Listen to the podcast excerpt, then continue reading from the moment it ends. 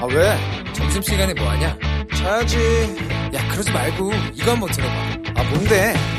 지금 당장 라디오를 켜봐.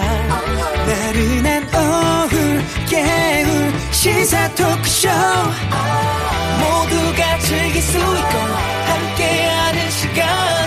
유쾌하고도 신나는 시사 토크쇼. 오태훈의 시사본부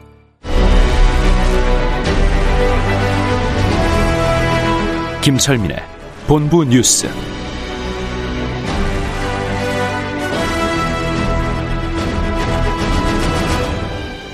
네, KBS 제1라디오 오태훈의 시사본부 2부 시작합니다. 이 시각 중요한 뉴스들 분석해드립니다.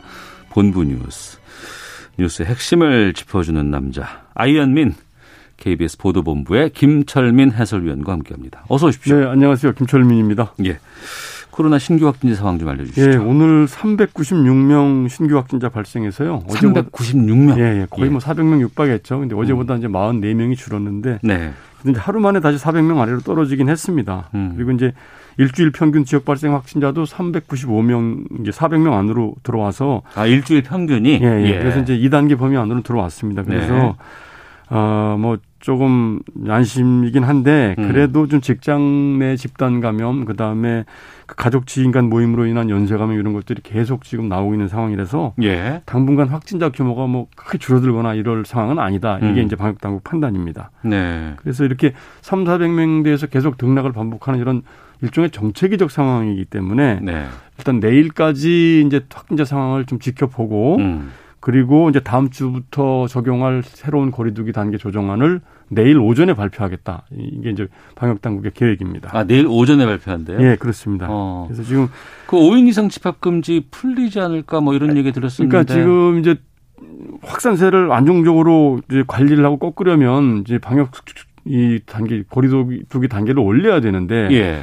지금 국민들 피로감이나 자영업자들 피해 생각하면 또 그럴 수도 없고 어. 이래서 올리기도 어렵고 내리기도 어렵고 이런 상황이라서 음. 이 거리두기 단계는 현행 단계로 한 일주 이주 정도 더 연장을 하되 네. 이제 미세하게 이제 부분적인 방역 수칙 말씀하신 것처럼 5인 이상 거리두기 모임을 뭐 일부 완화하는 정도 음. 이 정도가 되지 않을까 이렇게 예측은 하고 있습니다. 아, 그렇고 예측인 상황이군요. 예, 예, 예. 오늘 좀 그 확진자가 좀 확 줄었으면 좋겠다는 네, 생각이 들기도 하고. 쉽지가 않네요. 예. 내일부터는 또 백신 접종 시작된다고 하니까. 근데 백신 접종이 시작이 되면 요 백신 접종 작업을 안정적으로 잘 관리를 해서 음. 이걸 계기로 해서 좀 확산세가 꺾이지 않을까 하고 이제 기대를 하고 있는 이런 상황입니다. 네. 네. 오전에 그 기준금리 발표 났어요. 예, 예. 한국은행이 금융통화위원회를 오늘 열었는데요. 지금 현재 연 0.5%인데 기준금리가 네. 이거를 이제 동결하기로 음. 이렇게 결정을 내렸습니다. 그래서 지난해 7월 이후 지금 여섯 번째 동결 조치거든요. 그래서 지금 현재 그 부동산이라든지 주식시장 이런 데가 좀 과열된 논- 논란이 있어서 금리를 좀 내리기는 어려운 상황이고 예. 또 지금 요새 물가가 굉장히 비싸서 금리를 좀 올려야 된다 이런 얘기도 있는데 금리를 올릴 경우에 자칫 뭐 소비나 투자가 위축이 되는 그런 상황도 있기 때문에 더군다나 또 코로나19로 인해서 이제 경기 침체 상황이 맞물려 있는 데다 경기가 또 회복되는 속도가 그렇게 빠르지 않을 걸로 보고 있기 때문에 경기를 올- 저 금리를 또 올리는 것도 부담스럽고 이래서 음. 전문가들도 오늘 회의 시작 되기 앞서서 아마 금리가 동결되지 않겠냐 이렇게 예측을 했는데 그 예측대로 금리가 그대로 동결이 됐습니다. 그래서 그 이주열 하는 총재가 얼마 전에 국회 이제 기획재정위에 출석을 해서 이제 언급을 했었는데 네. 최근에 수출 호조 등으로 인해서 국내 경기가 완만하게 회복되고 있는데 코로나 이 확산 상황 때문에 이 경기 회복의 불확실성이 여전히 높은 상황이기 때문에 음. 당분간은 통화 정책을 좀 완화적으로 운영을 하겠다 이래서 경기 이 금리를 그 동결하는 쪽으로 아마 암시를 했었거든요. 그, 네. 그 예상대로 아마 이제 동, 동결 조치가 나왔습니다. 음. 어, 을왕리 참변 음주 운전자. 예. 지난번에 좀 몇 번 알려드렸었는데. 예, 이게 지난해 9월에 있었던 사건이죠. 그 을왕리 해수욕장 주변 도로에서 이제 술에 만취해서 벤츠 승용차를 몰고 역주행을 하다가 치킨 배달하던 50대 운전자를 사망하게 한 이런 사건이었죠. 근데 오늘 1심 이제 구형 이 나왔는데요. 인천지법 형사 3단독 재판부가 오늘 1심 결심 공판에서 이제 구형을 했습니다. 그래서 네. 그 운전을 한 그 30, 35살 여성 운전자 네. A 씨한테는 징역 10년 음. 그리고 음주운전을 교사한 혐의로 어 기소된 동승자 48살 남성 B 씨한테는 징역 6년을 구형을 했습니다. 네. 굉장히 중형이죠. 음. 그래서 이제 검찰은 구형 사유를 운전자 B 씨가 사고 직후 구호 조치보다는 책임을 축소하려고 하는데 급급했고 네. 재판 과정에서도 기억이 나지 않는다고 일부 이제 혐의를 부인하는 듯한 이런 발언을 해서 죄질이 매우 중하다. 또 음. 주운전의 위험성에 대한 사회 공동체 공감이라든지 유족들 상처를 생각을 하면은 어, 엄벌이 불가피하다 이렇게 이제 중형 구형 이유를 밝혔고요. 예.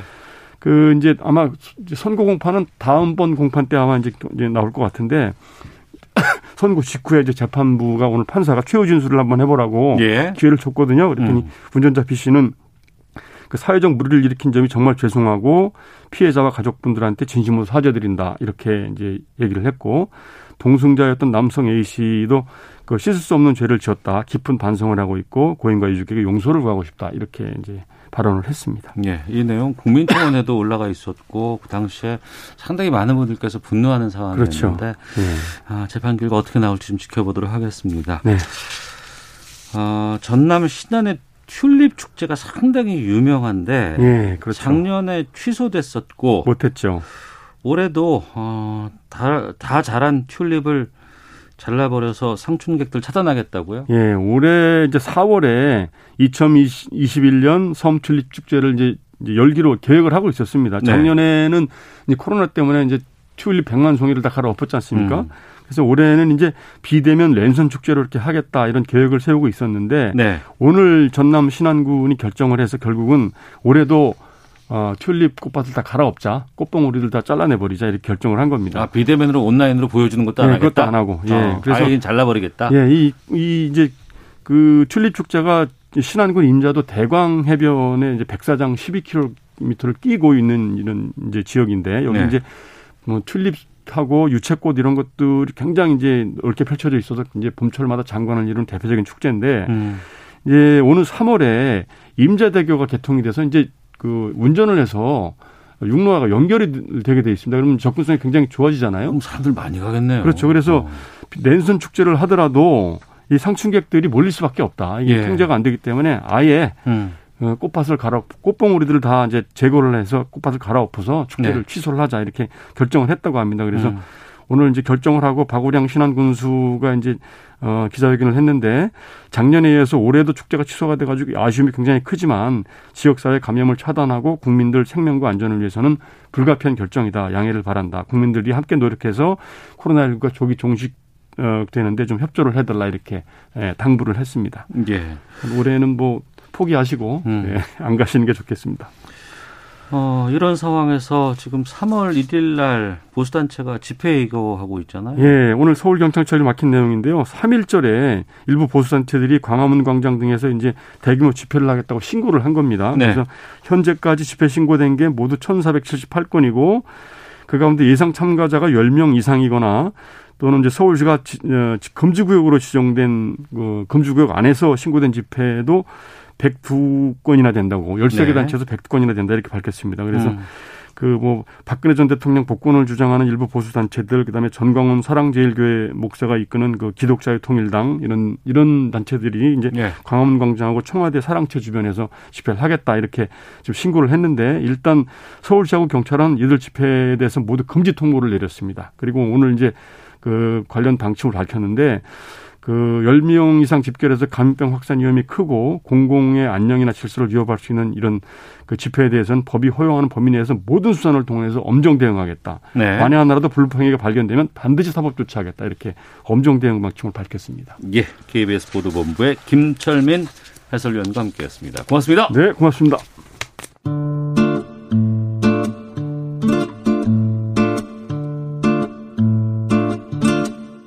오태훈의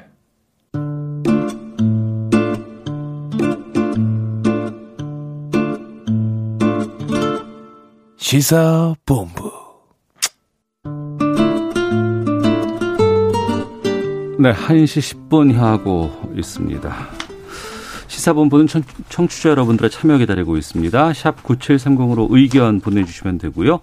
짧은 문자 50원, 긴 문자 100원, 어플리케이션 콩은 무료입니다. 팟캐스트와 콩, KBS 홈페이지를 통해서 시사본부 다시 들으실 수 있고 유튜브에서 일라디오 아니면 시사본부 검색해 보시면 영상으로도 만나실 수 있습니다. 목요일입니다.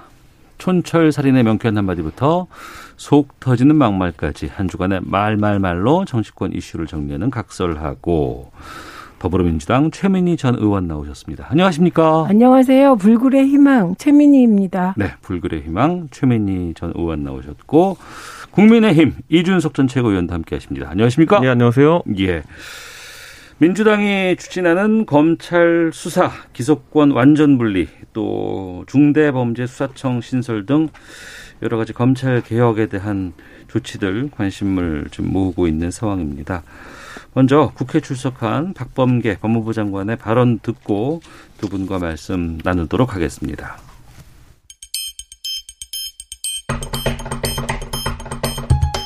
아, 대통령께서 저에게 주신 음, 말씀 중에 크게 두 가지. 일단 올해부터 시행된 수사권 개혁의 안착이라는 말씀을 하셨고요. 두 번째는 어, 범죄 수사 대응 능력, 반부패 수사 역량이 후퇴되어서는 안 된다. 속도 조절이라고 표현하지 않았습니다. 아, 대통령께서도 어, 그런 표현을 쓰신 바 없고요. 그런 다소간의 어떤 그 어, 차이들이 있는 것이고 그것을 조정해 가고 조절해 가는 단계에 있습니다. 궁극적으로는 수사 기소는 분리되어야 하는 것이 마땅합니다. 네, 방금 들으셨던 것처럼 박범계 장관 그 검찰 개혁 속도 조절론 여기에 대한 어, 질문에 어, 그런 것 없다 일축하는 발언 나왔는데요. 먼저 이 속도 조절론이 어떤 거고 이게 왜 나온 건지 최민희 의원님께서 좀 정리해 주세요. 그 우선 네. 이게 정 문재인 정부 초기로 넘어가야 됩니다. 네. 조국 전 장관이 민정수석 하던 시절에 네. 안행부와 법무부가 검경 수사권 조정안을 만듭니다. 네. 그때 검경 수사권 조정안이 불완전하고 미흡한 것이었는데 음. 이제 워낙 검찰이 세게 나오니까 예. 그 내용 중에 중대 여섯 개 범죄. 어, 예. 그러니까 그게 사실은 특수부가 하던 수사 답니다. 아, 예, 예. 그것을 검찰에 남겨둔 거예요. 음. 그래서 이후에 검경 수사권 조정이 안 됐다. 네. 무늬만 검경 수사권 조정이다. 음. 이런 비판이 계속 있었었죠. 네. 그래서 이번에 어, 민주당 검찰개혁 TF에서 어, 그 맞다. 음. 그래서 6대 범죄, 6대 중대 범죄를 수사하는 수사청을 만들겠다. 이렇게 나온 겁니다. 네.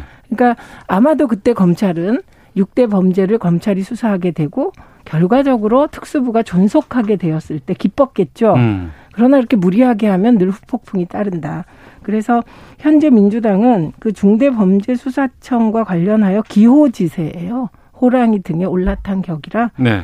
아마도 통과시킬 것 같습니다. 음. 그런데 중요한 것은 민주당 내 이견이 있겠죠. 네, 왜냐하면 일단 그 불안전하더라도 검경 수사권 조정이 됐는데 그거 안착시키고 하자 이런 입장이 있을 수 있다고 생각합니다. 예. 그래서 저는 음 다행히 그 법안을 보면 1년 유예 기간이 있어요 법안에. 그러니까 먼저 어, 검경 수사권 조정 이미 통과한 그 법안부터 네. 안착시키고 1년 1년 유예 기간을 두고 다음 정부 7월에 음. 이 중대범죄수사청이 뜨기 때문에 그 속도 조절이라고 얘기하는 건 이미 그 법안에 수렴되어 있다 이렇게 볼 수 있고 가장 중요한 것은 네. 저는 이제 언론을 보면서 지금 언론이 문재인 정부 레임덕 오기를 고사 지내는 느낌을 받았습니다. 바란다고요? 어. 예, 바라는 것 같아요. 예. 레임덕인데 지지율이 45%가 됩니까? 근데 이런 거예요. 일사불란하게 민주당과 청와대가 움직이면 예. 어, 민주당을 청와대 이중대다 독재다 그러고 음. 이렇게 사실은 이견 있을 수 있죠. 네, 네. 중대범죄수사청 조금 이따 하자 음. 이런 입장 있을 수 있어요. 그래서 내부에서 이견이 나오면 레임덕이라고 하고 네. 어쩌란 말입니까? 음. 유영민 대통령 비서실장이 국회 운영에 출석을 했는데 이 관련된 질문에 대해서 그런 뜻으로 하신 말씀이다라고 이제 발언을 했다고 해서 여기에 대해서 또 의미를 두고 있는 언론들도 나오고 있는 것 같습니다. 어, 어떻게 보시는지요? 저는 기본적으로 그 중대범죄수사청이라는 것에 대해 가지고 네. 그 아까 최 의원님 언급하신 것처럼 저는 이번 정권의 검찰 개혁의 설계자는 그래도 또는 총 입안자는 네. 조국 전 수석이라고 보는데 네. 조국 수석이 발표할 때 6개 중대범죄에 대해 가지고 검찰의 수사권을 잔류시키겠다. 음. 그리고 공수처 같은 경우에는 뭐 검찰이나 아니면 고위공직자들의 비위를 수사하는 기구를 만들겠다. 이것이 골자였거든요. 네. 근데 저는 이렇게 생각합니다. 지금 이제 원래 지금까지는 검찰 개혁 론자들이 검찰 개혁이 일단락되는 지점을 검경 수사권 분리와 그리고 공수처의 출범으로 예, 예. 봤었거든요. 예, 예. 근데 공수처가 아까 검경 수사권 조정은 약간 이제 실무 단계에서 꼬인 것이 음. 그 공교롭게도 이용구 차관의 택시기사 폭행 건이 커- 터지면서 네. 그 국민들의 여론이라는 것이 아 과연 경찰이 주요 공직자나 이런 사람에 대해서 성역 없는 수사를 할 수 있는 준비가 되어 있느냐 네. 이게 의심을 받는 상황이 좀 됐고요. 음. 그 저는 공수처 같은 경우에는 네.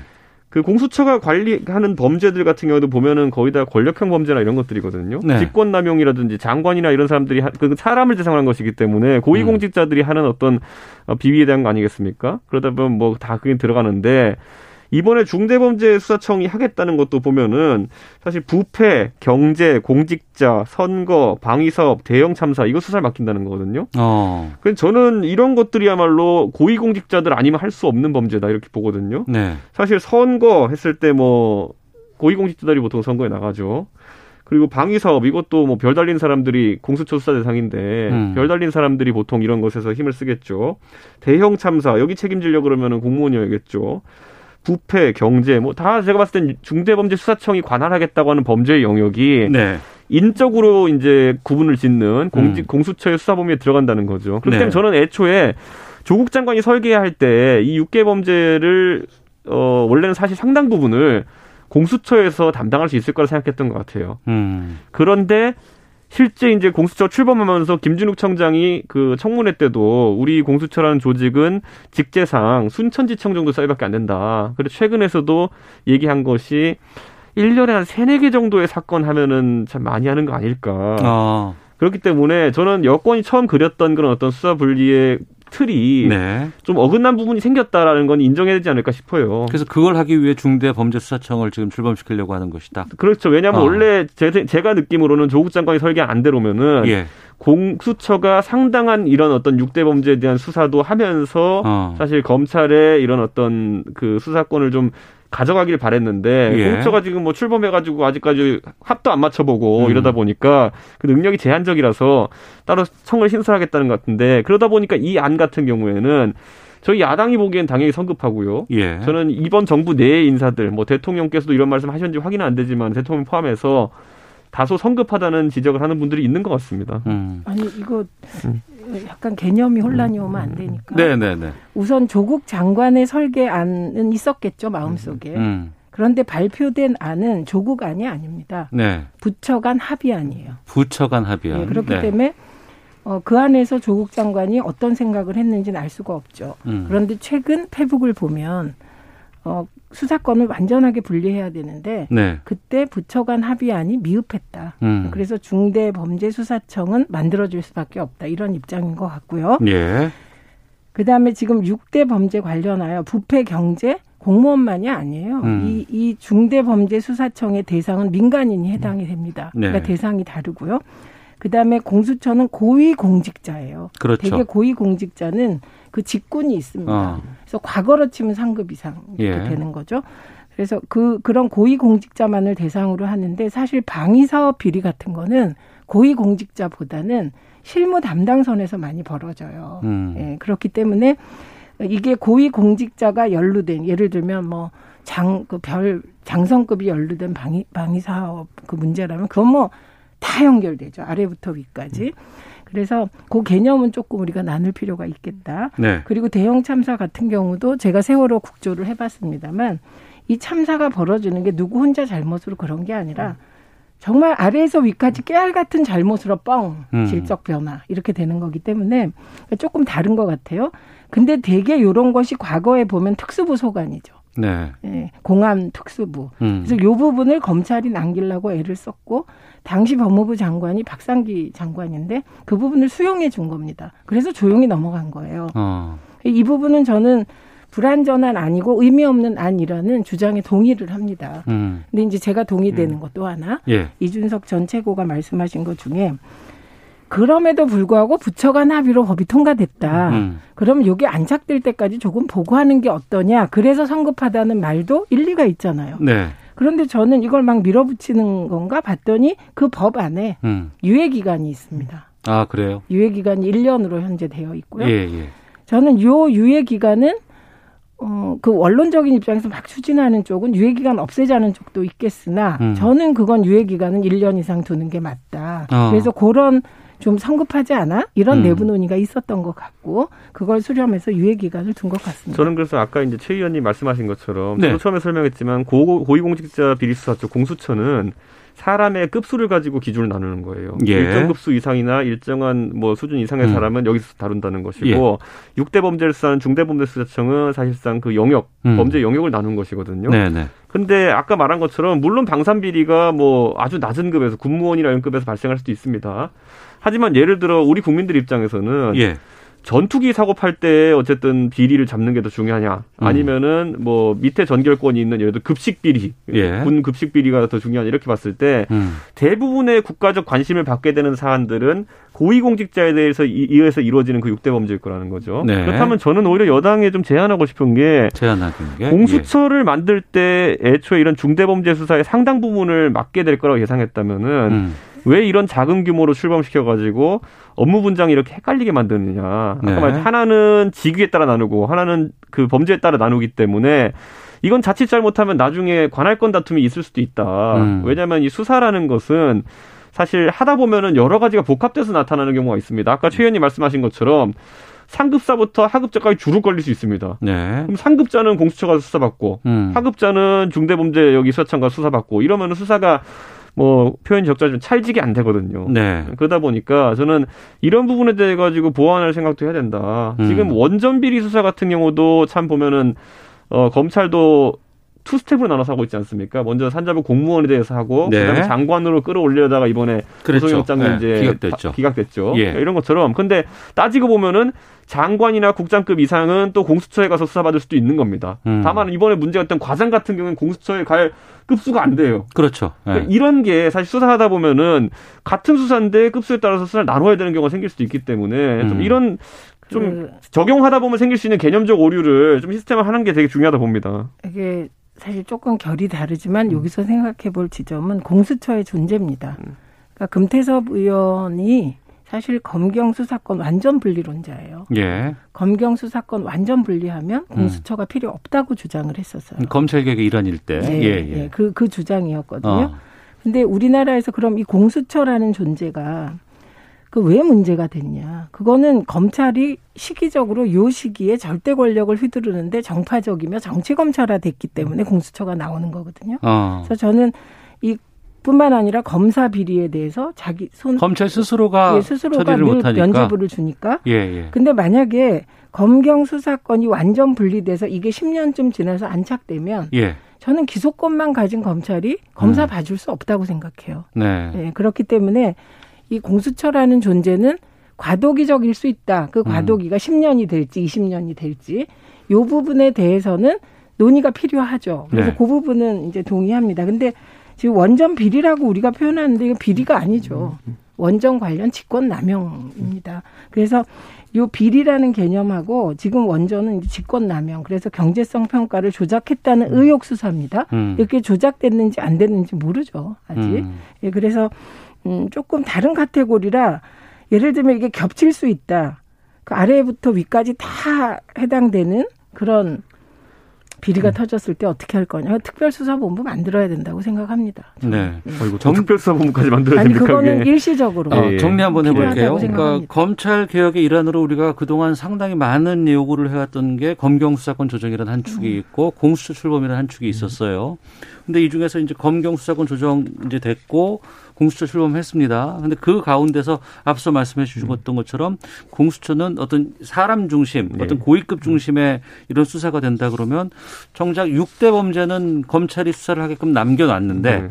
이걸 그럼 차라리 그냥 아예 빼서 검찰은 기소만 하게 하고 그 거기에 대한 그 수사를 그 말씀해 주셨던 중대범죄수사청 여기에서 전담해서 맞자. 네. 그럼 여기는 검찰도 있을 것이고 뭐 아닙니다. 수사관도 있을 아닙니다. 것이고 그렇게 될 건가요? 중대범죄수사청은 네. 일단 지금까지 문- 지금까지 논의된 것은 검사는 안 둔다는 겁니다. 음. 어. 그럼 검사를 안 두게 되면 검사 영- 출신들이 갈 수는 있겠군요. 그렇죠. 어. 검찰 출신들이 수사관으로 가는 거예요. 음. 아 검사를 그만두고 직을 떼고. 네, 네, 네. 혹은 아. 뭐 과거에 네네. 했던 분들이 근데 중요한 건 파견받고 이런 개념은 네. 아예 없는 거고요. 음. 그러면 어떤 문제가 생기냐면 중대범죄수사청이 영장 청구를 할 일이 있잖아요. 예. 그럼 이 영장 청구를 검찰에 하게 되면 음. 검찰이 내주겠냐 관계상. 예. 그래서 지금 논의가 계속 거기서 좀 깊이 있게 진행되고 있고, 어. 그러니까 검사를 두면 되죠. 거기도. 그러니까 예, 저는 그러니까- 근데 여기서 이제 결국에는 이 그게 이제 또 중요한 게 관할이 행안 분야 아니면 법무 분야 이 예, 문제가 그것 때문에 논란이 좀. 꽤 있더라고요. 저는 이런 생각을 합니다. 그러니까 검경 수사권 분리라는 걸 얘기했을 때 음. 처음에 국민들이 생각했던 것들은 이 경찰이 오롯이 이제 모든 범죄를 수사하는 것이다. 네. 다만 조국 장관이 얘기했던 것처럼 6대 범죄에 대해 가지고는 검찰이 지금 적당히 하고 있고 음. 그리고 또 이 수사력이라는 건 단기간 확보되는 것이 아니기 때문에 일시적으로 검찰이 보유하게 한다. 요 정도의 생각이었으면은 중대범죄수사청을 설립하는 것이 아니라 장기적으로는 경찰에 이관하는 게 저는 옳- 옳다 이렇게 보는 거거든요. 아 경찰에 다. 그러니까 근데 저는 이제 그렇기 아. 때문에 여- 이걸 또 받아들이게 되면은 이렇게 하게 되면 저희가 받아들이기에는 아 경찰이 그러면 지금 시점에서는 또 아무튼 장기적으로는 예. 이 6대 중대범죄 같은 경우에 수사할 능력을 갖추기 어렵다고 보는 것인가. 그래서 또 국가수사본부를 그렇죠. 또 만든다고 그러니까 지금 그러고 있지 보세요. 않나요? 그래서 저는 이게 참 그러니까 이, 이 간단해져야 되는 것이 어. 법 앞에 평등이라는 게 대통령부터 동네 아저씨까지 예. 재판받을 땐 법원 가고 예, 불나면 뭐 소방서 가고 뭐 경찰서 가고 이게 다 명쾌해야 되는데 음. 지금 아까 말했던 것처럼 범죄 종류와 급수에 따라 가지고 수사 받는 그 주체가 다르다라는 네. 거는 앞으로 좀 혼란이 관할권에 혼란이 있을 것 같다는 생각이 들어요. 이건 예. 일반 국민과는 사실 별 상관이 없어요. 국민들이 그런가요? 6대 범죄에 해당할 일이 있습니까? 일반 권력이 국민들은 그냥 없는데. 경찰한테 수사 뭐 예. 의뢰하고 받고 그러면 그렇죠. 되는 거고. 그거는 그러니까 그 일반 국민은 그 무관하다. 음. 왜냐하면 국민들이 무슨 그 경제사범으로 무슨 큰 대형 범죄 저지를 있겠습니까? 잘 없, 없어요. 이건 중요한 건 힘 있는 사람들, 네. 경제인들도 경제 부패 범죄를 할 만한 사람들 얘기예요. 그래서 중대 범죄인 거죠. 음. 그래서 이거를 볼 땐 사실 이렇게 그 아무 머릿속에 생각 없이 보면 철저할수록 좋은 거죠. 섬세하고 촘촘할수록 좋은 거다. 어, 이 말씀을 드리고요. 그 다음에 네. 어, 저는 좀 이상한 게 있는데 이 조국 장관이 그때 이걸 발표한 것은 그 부처 간 합의안을 발표하고 부처의 입장대로 간 겁니다. 네. 합의안을 해야지 개인 얘기를 하면 안 되니까. 음. 그러니까 6대 범죄 수사를 검찰에 준다는 게 조국 장관의 생각이다 아니다 이건 정확한 표현은 아닌 것 같아요. 그리고 또 하나는 그 왜 저는 오히려 야당이나 언론에 묻고 싶은 게 왜 지금의 검찰을 존속시키려고 할까? 아 검찰 위주로 계속해서 무언가 네, 네, 시각이 그럴 나오고. 이유가 왜 있냐? 왜냐하면 아, 예, 예. 이게 국가를 운영하는 입장에서 보수 정부일지라도 예, 예. 정팔성만 없애면 어. 어, 정팔성만 없애고 보면 어느 게 더 효율적일까? 음. 합리적일까? 네. 지금의 시대 정신이 정치 검찰 해체라면 음. 이건 뭐 국민들이 다 동의하는 거니까 그렇다면 왜 지금의 검찰을 입장에서 세상을 바라볼 필요는 없다. 그다음에 아까 이제 그 말씀이 음. 67년 전에 검찰의 힘을 몰아주면서 네. 거기에 누군가가 걱정이 돼서 언젠가는 어, 검경 수사권 분리를 해야 된다. 요걸 넣었잖아요. 음. 그때는 왜 그랬냐면 그때는 친일 경찰 힘이 너무 세서 경찰의 권력을 분산하던 시기였거든요. 예. 그럼 이제 지금 말씀하셨듯이 왜 경찰에 주지 않고 쪼개냐? 그런 우를 다시 안 범하려고 하는 거죠. 그 저는 이런 게 있어요. 그러니까 예. 결국에는 우리가 어떤 족벌화된 집단 또는 이기주의적인 집단을 보통 이야기할 때 학연 지연으로 얽힌 집단 이런 얘기를 하기도 합니다. 네. 특정 지역 출신이고 특정 학교 출신인 것만으로 모여가지고 끼리끼리 권력을 행사하는 사람들도 있어요. 음. 그런 사람만 가입할 수 있는 카르텔도 있고요. 옛날에 군내 하나회 같은 게 그런 거였겠죠. 근데 그게 아니라 검찰 같은 경우에는 은근히 네. 지금까지 뭐 사시가 폐지 전, 되기 전까지는 각 동네별로 공부 잘한다는 사람들 모여가지고 음. 구성된 집단인데 결국 방금 전에 최 의원이 말씀하신 것처럼 그들에게 주어진 막대한 권력이 그들을 그렇게 만들었다라고 보는 게 정확할 것 같거든요. 예. 그렇다고 했을 때 저는 경찰이나 아니면 다른 이 중대범죄수사청도 제가 봤을 때는 조직으로서는 상당히 막강한 조직이 될 겁니다. 여기도 비슷한 힘을 갖고 저는 약간 이제 비슷한 또 그거를- 지금까지 아. 경찰이 약간 달랐던 거는 예, 경찰이라는 조직은 특성상 수사만 하는 조직이 아니다 보니까 경비 뭐 수사 그리고 뭐다또 있잖아요. 검찰 지시를 받기도 했었잖아요. 네, 그러니까 또. 그런 예. 것들 때문에 나름 내부에서도 서로 견제하고 이런 게 어. 가능할 것이다라고 생각했던 게 있었어요. 근데 저는 이거는 약간 중대범죄수사청은 약간 그 명패만 바꿨지 예. 검찰이 지금까지 예를 들어 안 좋은 면이 있었다면은 어. 그런 걸 보여줬던 요소들을 그대로 가지고 갈 가능성이 있다 이런 생각이 약간 우려가 들고요. 예. 저는 기본적으로 이제 아까 6대 범죄라는 것도 제가 그냥 이건 말꼬리 잡고자 하는 얘기가 음. 아니라 네. 선거 범죄가 들어가 있잖아요. 어. 그러면은 저희가 선거 사범이라고 하면 예. 진짜 뇌물 먹는 큰 정치인도 있지만요. 음. 동네에서 국수 한 그릇 얻어먹은 아저씨도 있어요. 네. 이 아저씨는 중대범죄를 저지른 것이기 때문에 중대범죄 수사청 가야 되는 것이냐. 이러면 음. 또그 죄에서도 또 갈라야 되거든요. 예. 그러니까 국수 받아먹은 아저씨는 중대범죄는 아니라고 좀 보거든요. 아. 아니 그러니까 왜 선거를 넣었을까? 그건 검찰이 정치권과 끊을 안 끊으려고 한 거예요. 아, 검찰이 6대 범죄는 아. 쥐고자 했던 그 의도가 네, 그 중에 아, 하다 하나가 보니. 알겠습니다. 그래서 네. 동네에서 국수 한 그릇 얻어먹은 아저씨는 이 분리에 따르면은 예. 중대 범죄 수사청 가서 받아야 돼요 수사를. 아, 그래서 말씀하신 좀 네. 불안전하다, 약간 네. 성급한 부분들이 있다. 이 부분들은 두 분께서 공감해 주시는 것 같고, 거기 유예 기간에 어떻게 이런 것들을 조율할 것이냐 이런 고민들도 좀 담겨 있는 것 같습니다. 헤드라인 뉴스 듣고 기상청 교통정보 확 인하고 나서 두 분과 계속해서 말씀 이어가도록 하겠습니다. 제주로 배송될 예정이었던 아스트라제네카사의 코로나19 예방 백신이 전날 수송 용기의 온도 문제로 인해 전량 회수됐습니다. 정부는 회수한 백신을 폐기할지 여부는 아직 결정하지 않았습니다. 정세균 국무총리는 코로나19 백신 접종 개시를 하루 앞두고 정부를 믿고 과학과 사실에 근거해 마련한 계획에 따라 접종에 적극 참여해달라고 당부했습니다. 코로나19 피해 지원을 위한 4차 재난지원금과 추가 경정 예산안이 오는 28일 확정됩니다. 민주당과 정부는 오는 28일 오후 국회에서 고위 당정협의회를 열고 4차 재난지원금과 추경안을 확정하기로 했습니다. 정부와 여당이 4차 재난지원금 지급을 위한 추가 경정 예산안 편성을 준비하고 있는 가운데 국민의힘 김종인 비상대책위원장이 이를 두고 웃지 못할 짓이라고 비판했습니다. 국토교통부는 중개 보수 체계를 본격적으로 논의하기 위해 전담 조직을 만들어 운영합니다. 지금까지 라디오 정보센터 조진주였습니다. 이어서 기상청의 최영우 씨입니다. 네, KBS 미세먼지와 날씨 정보입니다. 현재 미세먼지 농도는 중서부 쪽으로 노란색을 들이오는 곳이 많습니다. 오늘 충남권은 이렇게 계속 나쁘겠고요. 그 밖의 지역은 대부분 좋음에서 보통인데 지금처럼 서쪽 지역 거의 대부분은 오후에 이렇게 일시적으로 농도가 다소 높아질 수가 있겠습니다.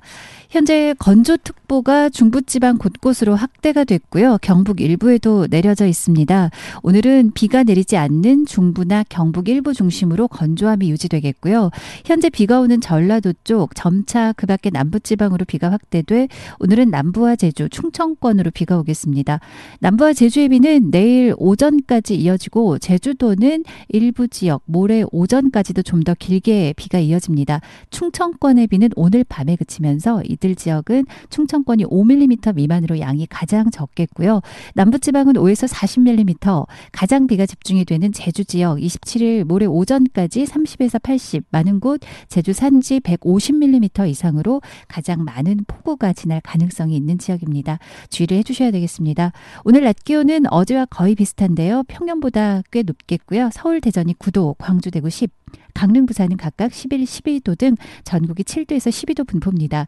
정월 대보름이자 금요일인 내일 서울의 낮 기온 14도로 오늘보다 4, 5도가량이나 부쩍 오르겠고요. 일요일로 가면 16도까지 기온이 치솟으면서 대부분 지역의 기온이 이번 주말 휴일 내내 평년을 웃돌아 아주 포근하겠습니다.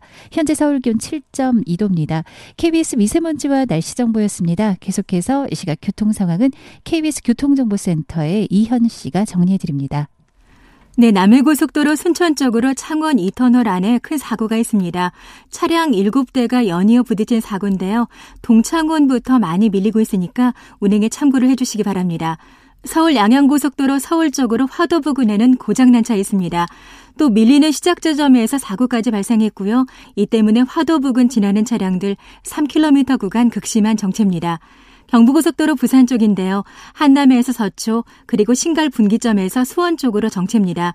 반대 서울 쪽으로 오신다면 기흥에서 수원 또 달래내 부근에서 반포 쪽으로 속도가 많이 떨어진 상황입니다. 서울 시내 오늘 내내 교통량이 많은 편이고요.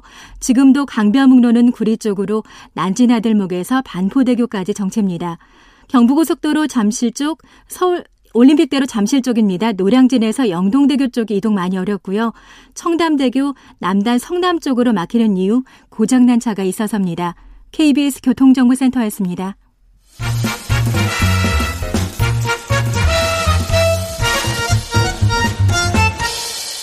오태훈의 시사 본부. 예, 각설하고 돌아왔습니다. 뉴스와 교통정보 듣는 시간 동안 두 분과 계속해서 이 중대범죄 수사청에 대한 이야기는 계속됐는데요. 청취자 의견으로 가름하고 다음 주로 넘어가도록 하겠습니다. 5763님은 지속적인 검찰 개혁은 이 시대의 과제고 개혁은 지속적으로 이루어져야 합니다. 1005번님, 검찰 개혁 명분으로 가지만 진정 올바른 방향으로 가고 있는 것은 맞는지 판단이 잘 안 됩니다. 더욱 부정부패 수사가 어렵게 되는 건 아닐지요. 라는 걱정도 주셨고, 9383님은 서로를 존중하면서 근거 있는 의견 주고받는 두 분 토론의 진술을 보여주어서 참 듣기 좋아 감사합니다라는 문자도 보내주셨습니다. 3041님은 두 분 혹시 개인 전화번호는 서로 아시는 사이이신지 궁금합니다. 이게 왜 궁금하신지 모르겠어요. 끝나고 전화번호 따겠습니다. 알겠습니다. 자 다음 주제로 가보겠습니다. 음, 여야가 합의한 가덕도 신공항 특별법 이게 다시 도마 위에 올랐다고 하는데 어, 이건 인숙 최고위원께서 좀 말씀해 주세요. 먼저 이 가덕도 신공항 특별법에 담겨 있는 내용 가운데 뭐 예타 면제 특례 조항 이런 겁니까? 어떤 거예요? 그 조항이 굉장히 중요하죠. 왜냐하면 네. 우리나라에는 굉장히 많은 SOC 사업의 수요가 있습니다. 네. 첫째로는 지역 균형 발전론 때문에 우리 동네는 철도가 없어. 음. 그러면은 여기다 철도를 좀 깔아달라는 주민 요구가 있을 때 네. 이게 참 물고 물리는 겁니다. 그 지금까지 철도가 없었기 때문에 그 지역이 발전하지 못했고 음. 그렇기 때문에 그 동네에 사람이 살지 않고 그러다 보니 새로 철도를 깔려고 해도 경제성이 안 나오는 뭐 이런 순환이거든요. 네. 그러다 보니까 예타 면제라는 것은 그런 상황을 풀기 위해 있는 거예요. 그러니까 이게 순환고리처럼 특정 지역의 발전이 저해되는 걸 막기 위해 있는 거고 네. 가장 비근한 예로는 이명박 대통령이 그 KTX 강릉선 그러니까 강원도에 이제 올림픽 앞두고 뭘 지어야 되는데 네. 이게 사실 예타하면 다 거치면은 또 현실성 없다고 나올 가능성이 음. 높기 때문에 그런 건 대통령 직권을 했을 때 국민적 동의를 받을 수 있었죠. 나머지 건들 같은 경우는 지금 항상 얘기되지만은 네. 이런 예타 면제나 아니면 예타를 고려하지 않고 했던 SOC 사업들이 그냥 세금 낭비로 전락하는 경우가 많았거든요. 음. 그러다 보니까 이번에 신공항 특별법에도 보면은 예타 면제에 대한 조항이 있는데 가덕도 신공항 같은 경우에는 글쎄요, 이제 예전에 한번 외부 기관에 맡겨가지고 분석을 했을 때 음. 그때 이곳에 적정성이 떨어진다. 네. 뭐 예산 문제도 그렇지만은 환경 문제도 그렇고 그런 결론이 난 사안인데 일단락 된 사안을 이번에 정치적인 상황 속에서 다시 이제 예타 면제로 추진한다는 것이 음. 굉장히 안 좋은 선례가 될 수 있는 거거든요. 예. 그렇기 때문에 이거를 어 지금 정부 부처 내에서도 우려하는 목소리가 큰 걸로 이제 보이죠. 추민 의원님. 우선 이게 국토부입니다. 네. 이미 뭐 다 공개됐고 네. 극비 보고서를 내부에서 만들었다는 거 아닙니까? 국토부 내부에서 네, 그래서 몇 가지 점에서 이제 걱정을 하고 있는 겁니다. 이 보고서가 16쪽 분량이고요. 일단 안정성과 환경성에 문제가 있다. 뭐 이런 거예요. 근데 이제 중요한 게 어, 애초 얘기하는 7조, 8조가 아니라 네. 28조 6천억이 든다. 이렇게 이제 국토부가 얘기를 해요. 그 이유는 뭐냐면 국내선이 있잖아요. 예. 김해. 그 국내선도 다 폐쇄하고 음. 어, 같이 합쳐야 된다. 그게 인천과 김포의 예를 보더라도 그렇다. 뭐 이런 예예요. 근데 이, 이 내용이 다 전문적이어서 네. 그거 하나를 꼼꼼히 짚을 수는 없어요. 근데 음. 저는 이렇게 바다를 파서 매립하는 게 위험하다. 이 부분에 대해서는 서해와 남해가 다르긴 합니다만 음. 정말 조사가 필요한 거죠. 네. 그래서 저는 국토부가 반대한다 이렇게 할 게 아니라 음. 이제 특별법으로 가덕도 신공, 신공항을 추진한다 라고 네. 결정이 되더라도 예를 들면 국토부가 우려하는 부분은 꼼꼼하게, 꼼꼼하게 챙겨보고. 예, 챙겨가는 방향으로 가게 될 것 같습니다. 왜냐하면 이 가덕도가요. 예, 저희는 시집이 부산인데 30년 전부터 가덕도 신공항이 어. 선거 때만 되면 이슈였다고 합니다. 30년이나 됐어요. 30년 됐대요. 어. 그 그러니까 지금 50인 사람이 20대부터 들었다 예, 이런 예. 거예요. 어. 그러니까 매듭을 짓긴 지어야 되는데 가는 방향으로 지금 어. 결정이 되어가는 것 같고 국토부 문제쟁이 중에 저는 좀 이상한 건 그 바닥 그 바다 바닥을 파는 게 뭐 지진 등 뭐 뭐 뭐 뭐 위험하다 이런 음. 게 있어요. 그러면 원전은 더 위험하잖아요. 음. 그 주변에 있는. 그래서 그것도 반대를 위한 반대 같은 부분이 조금은 있습니다. 네. 비전문가적으로 보기에도. 그래서 저는 지금 나오는 반대들을 정치권이 무조건 정파적으로 모는 건 그건 아니라고 보고요. 일단 추진돼가는 분위기잖아요. 네. 앞으로 보완할 보완할 점을 지적한다고 생각하는 게 맞다고 그러면 봐요. 지금 어 부산 보궐선거 앞두고 어차피 여야 모두 지금 이 특별법은 통과하자는 입장인 거 심지어 아닌가요? 국, 음. 국민의힘이 국토부 장관을 그 문책해라 이렇게 얘기까지 했으니까요. 저는 제가 이제 방송 토론 나올 때마다 예. 가덕도에 대해서 저희 당론이랑 다르게 굉장히 반대를 해왔었는데 네. 이번에 그 보고서 핵심 내용들이 있는 것이 음. 기본적으로 우리가 그 이 공항이 적정하냐 적정하지 않냐를 논하려면은 그 네. 보고서에 나온 것처럼 국제선 전용 공항이냐, 그러니까 음. 김해 공항을 존치시키고 국제선용을 하나 새로 짓는 거냐, 예. 아니면 김해 공항의 국내선 기능까지 이전하는 것이냐, 음. 군공항도 빼는 것이냐 굉장히 중요해요. 예. 제가 직접 부산에 가가지고 부산의 이 내용을 파악해봤을 때는 이런 게 있습니다. 그 기본적으로 그 김해 지역에 김해공항이 있기 때문에 그 김해와 부산 강서구의 발전이 저해된다 생각하는 분들이 있어요. 음. 이분들은 공항이 어디 들어서냐보다 김해공항이 나가는 게 중요한 겁니다. 네. 그럼 각종 개발 제한이 풀린다 어. 생각하는 거겠죠. 예, 예. 그리고 부산 시민들 같은 경우에는 사실 국제선을 탈 사- 경우가 많은 사람도 있고 적은 사람도 있습니다. 접근성으로 보면 김해가 낫죠. 부산 시민들. 그렇죠. 그렇기 때문에 예를 들어 우리가 대부분의 단거리 수요 같은 어. 경우에 예를 들어 일본이나 중국 이런 데 가시는 분들은 음. 공항이 가까이 있는 게 낫다 이렇게 보는 분도 있어요. 예. 그리고 국내선 이용할 때는 만약에 이전하게 되면은 훨씬 멀어지죠. 음. 하지만 또 이제 이 사업을 하시는 분들 같은 경우에는 국제선 타실 일이 있는 분들 같은 경우는 있었으면 좋겠다는 분도 있고요. 네. 이 이해관계 복잡하기 때문에 정확히 무슨 아니냐를 놓고 거기에 대해서 주민들 평가를 받아야 되는데 음. 지금은 가덕도에 뭘 짓는다 만다로 이제 하니까 이야기가 겉도는 상황이었고 저는 얼마 안 남았거든요, 지금. 저, 저도 그러다 보니까 국토부가 이번에 예, 이런 예. 세세한 논점들을 던진 거는 긍정적이다. 아. 그리고 지금까지는 국민의힘도 민주당도 그냥 얼기설기 해가지고 동의한다 이랬지만은 음. 각자 무슨 안에 동의하는지 적어도 무슨 공항을 만들겠다는 자신들의 아닌지를 설명을 하고 거기에 대한 동의를 밝혀야 되는 게 능사가 아닐까 싶습니다. 저는. 그러니까 중요한 건 동남권 신공항이에요. 예, 그러니까 예. 규모가 굉장히 큰 어. 이 어, 그뭐 부산 항거 연결하고 뭐 그렇죠. 물류까지 다 해야 그러니까 되고. 이 네. 구상은 예를 들면 주민들의 작은 이해관계도 수렴해야 되고 예. 어 그래야 이제 주민 반대를 극복할 수 있으니까요. 근데 그거 그것만으로 논의하는 상황은 아니다. 그러려면 뭐 저도 이게 뭐 7조 8조라고는 하지만 그거보다 음. 더 들 것 같거든요. 그러면 그런 돈을 들일 때는 적어도 큰 구상 속에서 가는 거고 네. 그 구상은 이미 나와 있죠. 지금 알겠습니다. 저희가 무안국제공항이라 부르는 그 공항 예, 예. 90년대 초에 이제 노, 노- 노태우 정부에서 기획할 때 그 제목이 뭐였냐면요. 서남권 신공항이었습니다. 어. 예. 그때도 국제선, 국내선 같이 이전해서 허브공항 만들겠다는 거였는데 알겠습니다. 결국 실패했습니다. 예. 시간이 많이 없어서 이건 네. 좀 다루질 못할 거고 확인만 좀 여쭤보고 마무리 짓도록 하겠습니다. 지금 민주당 서울시장 후보 결정이 언제 납니까? 3월 1일. 3월 1일. 네, 후보가 어, 다음 주. 월요일 날 오늘 네. 그 토론이 TV 토론이 있는 것이고. 네. 어, 그러면은 야권 어떻습니까? 저희도 사실 이제 3월 초에 이제 3월 4일 이제 선출이 되기로 돼 있는데 예. 이 이후에 사실 저희는 그러면 저 메인- 제3지대와의 그 단일화가 또이 있습니다. 3월 4일 이후에 하게 되는 거군요. 그렇죠. 그리고 이제 그 일정 같은 경우에는 이제 네. 후보 등록일이 이제 3월 20일 정도, 11일 정도 이렇기 때문에 음.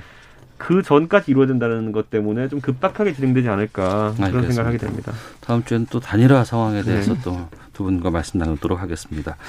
최민희, 이준석 두 분과 함께했습니다. 각설하고 마치겠습니다. 고맙습니다. 네, 고맙습니다.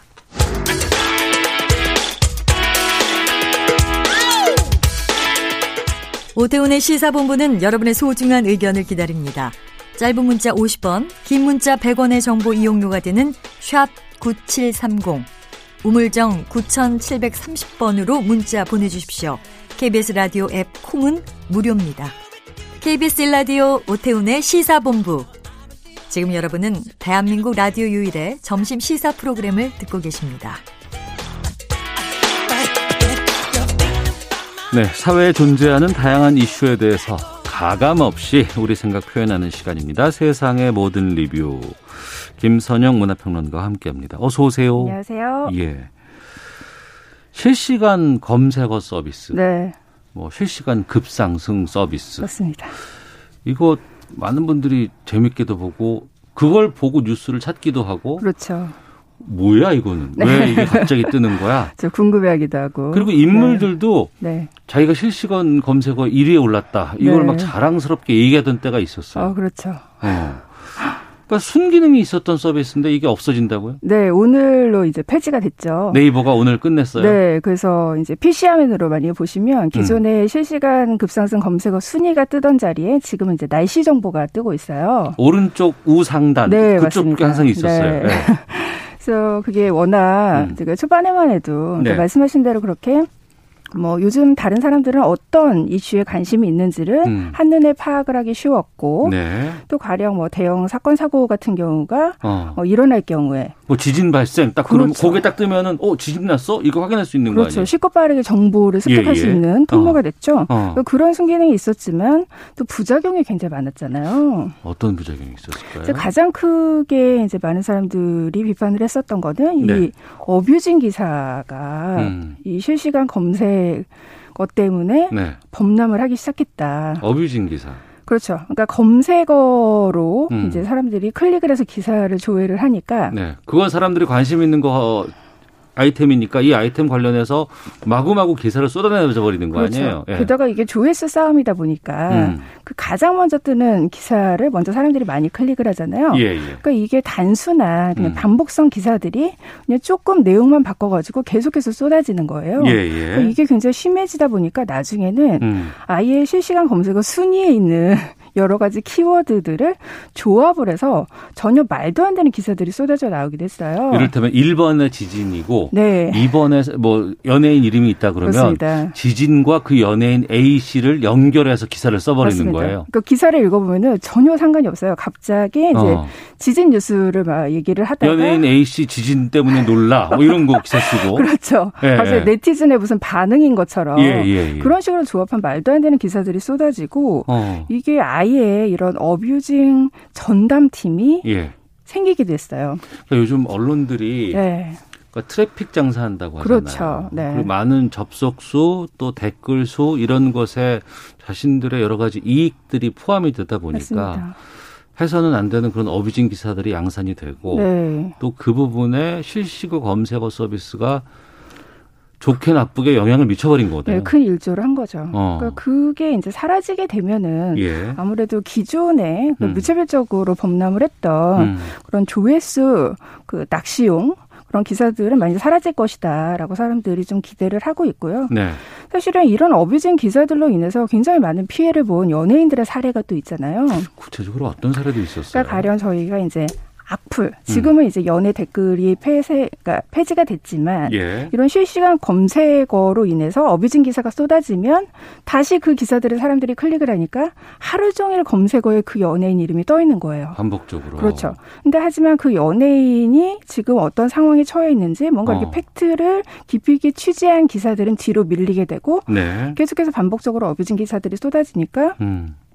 그 연예인이 어떤 상황에 처해 있는지를 잘 모르는 사람들이 계속해서 그 연예인의 이름을 뭐야 뭐야 뭐야 하면서 계속 그렇죠. 확인하는 거죠. 예. 그러면서 이제 그- 그냥 그게 연예인 댓글이 있었을 경우에는 거기다 음. 괜히 악플을 달고 네. 그런 사례가 굉장히 많았기 때문에 음. 어, 실제적으로 이제 많이 고통을 받다가 우울증에 시달리기도 하고 극단적인 선택을 하기도 하고 그래서 연예계 댓글도 그렇게 해서 그러니까 그렇게 하다 네. 보니까 연예계 댓글 없애기로 그렇죠. 해서 네. 없앴고 그게 또 반복되다가 또 스포츠 쪽으로 넘어가니까 네. 스포츠 쪽의 댓글 같은 것들도 못 달게 지금 막아놓은 그렇죠. 상황이고 그, 그게 다음에서는 네. 검색어 서비스도 실시간 검색어 서비스 제공 안 했고 그렇죠. 이제 네이버까지 오늘 안 하게 된 거 아니겠어요? 네, 다음은 이제 작년에 이미 없앴고 어. 이제 네이버가 거기서 예. 하게 된 거죠. 그러면 그 댓글 안 보게끔 하는 가려놓은 거나 없애고 못 달게끔 한 것만 가지고는 부족했다는 뜻 아니겠어요? 그렇죠. 자정이 안 된다라는 거고 어. 계속해서 그 댓글에 막아놓지 않는 다른 분야에 음. 관련 없는 댓글을 계속해서 또 다는 사람들이 있잖아요. 댓글 달고 그렇죠. 달고 싶은데 달 네, 수가 그 없으니 뉴스와 상관없는 어마 엄한 데다가 네. 아. 그러니까 그런 부작용들이 굉장히 많았기 때문에 이게 이제 실시간 검색어를 폐지해야 된다. 왜냐하면 음. 이제 다음은 1년 전부터 이미 실시를 하고 있었으니까요. 그러면 개인적인 연예인들의 어떤 그런 문제도 있지만 이게 네. 정쟁의 도구로 사용됐었다면서요? 네, 그 부분도 굉장히 많았죠. 왜냐하면 이 검색어 총공이라는 게 있어요. 아, 네. 그 커다란 커뮤니티 사이트에서 그렇죠. 어느 날 몇 시 오후 2시부터 네. 이거 답시다. 그렇죠. 집중적으로 검색을 네, 하자. 1위에 올라가도록 네, 합시다. 약속을 해놓고 예, 예. 그렇게 해서 어, 어떤 뭐 정쟁이 일어났을 경우 자신이 지지하고 있는 진영에 유리한 구호들을 음. 정해서 이제 총공을 벌이면 아, 한때 이거 했었어요. 맞아요. 네, 그렇게 맞아요. 네 그런 게 결국 결과적으로 음. 어, 잘 모르는 사람들이 그 검색어 때문에 아, 네. 여론에 휩싸 휩싸일 수도 있고 음. 그러니까 여론 왜곡의 우려가 일어나는 거죠. 네. 그러니까 그러한 조작의 우려도 굉장히 많았고요. 음. 또 하나가 이제 이게 마케팅 수단으로 또 변질이 된 거예요. 마케팅이요? 네, 기업에서 예. 어, 가령 회원들에게 어. 어, 포인트를 주겠다라면서 퀴즈를 내요. 음. 근데 이 퀴즈의 답을 맞히려면 네이버에 검색을 해서 답을 어. 알아내야 되는 거예요. 아, 그러면은 그 제품이 올라갈 거 아니에요? 그렇죠.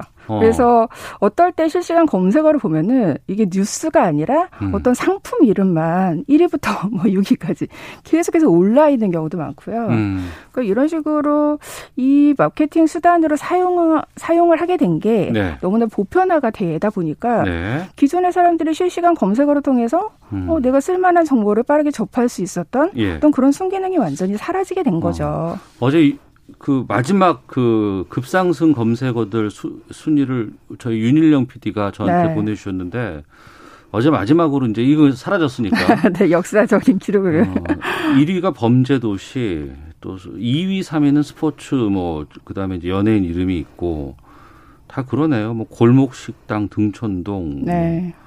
다 이런 거예요. 뭐 네. 예, 예. 그렇죠. 뭐 예. 그거 이제 지금 방영하고 있는 TV 프로그램들이 또 많이 검색어 순위에 올라가기도 하고요. 예. 5007님께서 실시간 검색어 잘 폐지됐다고 생각합니다. 저도 처음에는 실시간 검색어만 클릭했는데 시야도 좁아지고 시간만 낭비했다는 생각이 들더군요. 라는 네. 의견도 주셨는데 이렇게 폐지까지 오게 됐어요. 시간은 상당히 오래 걸렸다고는 합니다만. 네.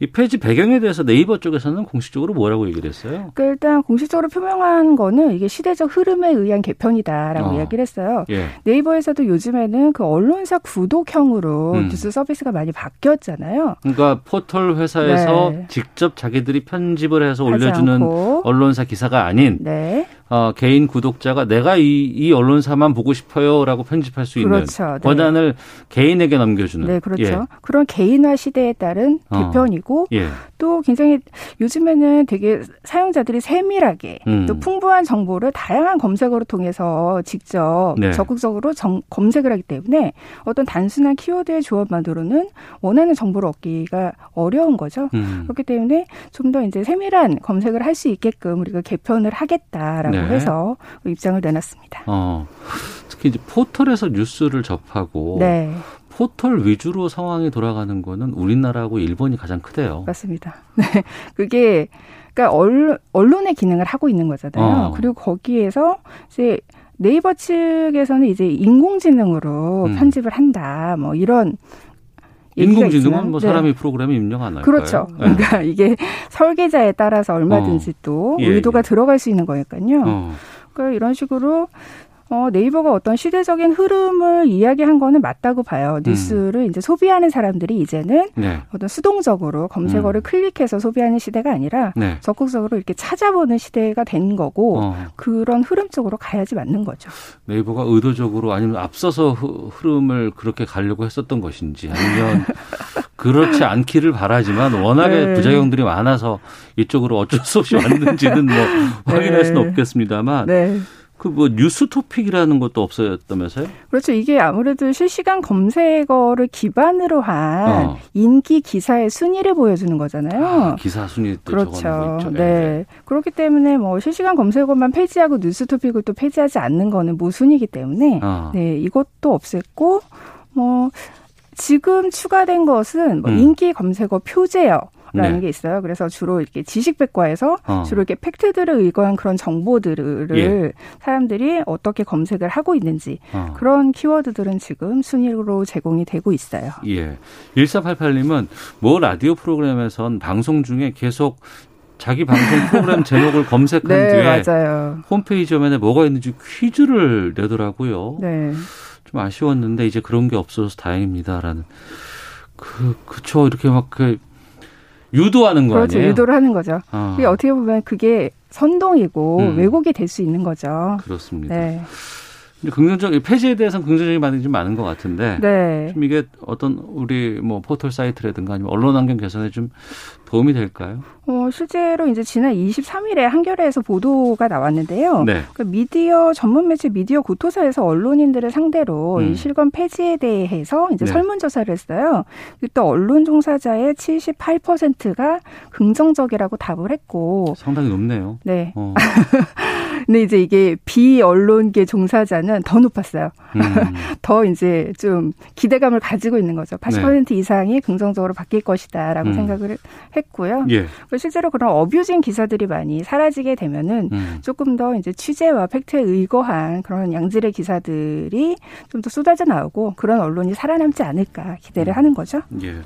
포털의 편중 현상에 대해서 뭐라고는 합니다만 또 언론 스스로도 그런 편중 현상을 이용하고 그걸 통해서 수익을 유도한 적도 있기 때문에 그렇죠. 지금도 그렇고 있기 때문에 네. 그 부분에서는 언론이 좀 반성을 해야 될 것 같습니다. 맞습니다. 김선영 문화평론가와 함께했습니다. 고맙습니다. 감사합니다. 오태훈의 시사본부 마치겠습니다. 내일 뵙겠습니다. 안녕히 계십시오.